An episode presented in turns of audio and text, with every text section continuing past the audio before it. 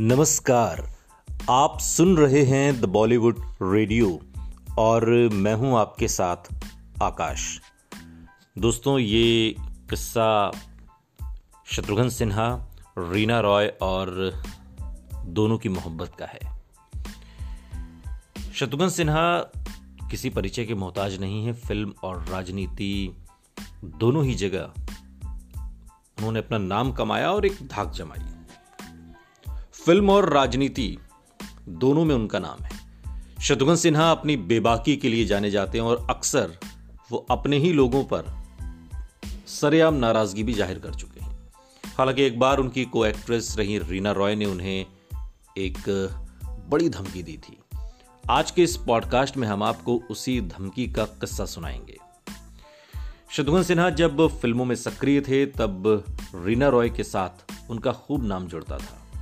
दोनों रिलेशनशिप में भी रहे और इस तरह की चर्चा थी कि रीना रॉय और शत्रुघ्न सिन्हा शादी भी कर सकते हैं।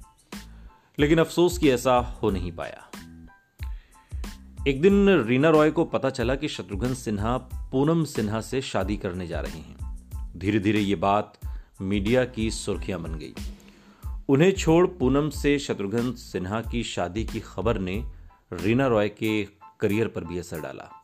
उनकी ब्रांड वैल्यू कम हो गई, लेकिन रीना रॉय ने कभी इसे पर्सनली नहीं लिया। एक इंटरव्यू में ये बात खुद शत्रुघ्न सिन्हा ने बताई थी। उन्होंने कहा था कि रीना रॉय बेहद समझदार और शानदार महिला हैं। शत्रुघ्न सिन्हा ने बताया था कि उन्होंने खुद रीना रॉय से अपनी और पूनम की शादी की बात की थी।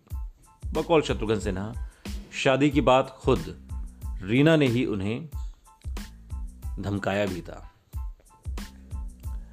रीना रॉय ने जब शत्रुघ्न सिन्हा से कहा कि अगर पूनम से शादी कर रहे हो तो कोई बात नहीं, लेकिन किसी और से करते हो तो तुम्हें मैं छोड़ूँगी नहीं, मार डालूँगी। 9 जुलाई को शत्रुघ्न सिन्हा और पूनम सिन्हा ने शादी रचा ली और शादी के बाद भी रीना रॉय इस कपल की अच्छी दोस्त बनी रही। शत्रुघ्न सिन्हा की शादी के कुछ महीनों बाद ही रीना रॉय ने भी शादी कर ली। उन्होंने पाकिस्तानी क्रिकेटर मोहसिन खान से निकाह किया और पाकिस्तान चली गई। हालाँकि उसके बाद के दिनों में हालात ख़राब हुए, उनकी एक बेटी भी हुई और पाकिस्तान से उन्हें हिंदुस्तान वापस लौटना पड़ा और बेटी को पाने के लिए बहुत मशक्क़त करनी पड़ी, जिसमें उनकी मदद शत्रुघ्न सिन्हा ने की। इस बात का ज़िक्र कई इंटरव्यूज़ में खुद रीना रॉय ने किया है कि अगर शत्रुघ्न सिन्हा ने मदद न की होती तो उन्हें अपनी बेटी वापस नहीं मिलती। ये मोहब्बत होती है, जो अलग अलग रहकर भी कभी जुदा नहीं होती। सुनते रहिए द बॉलीवुड रेडियो, सुनता है सारा इंडिया।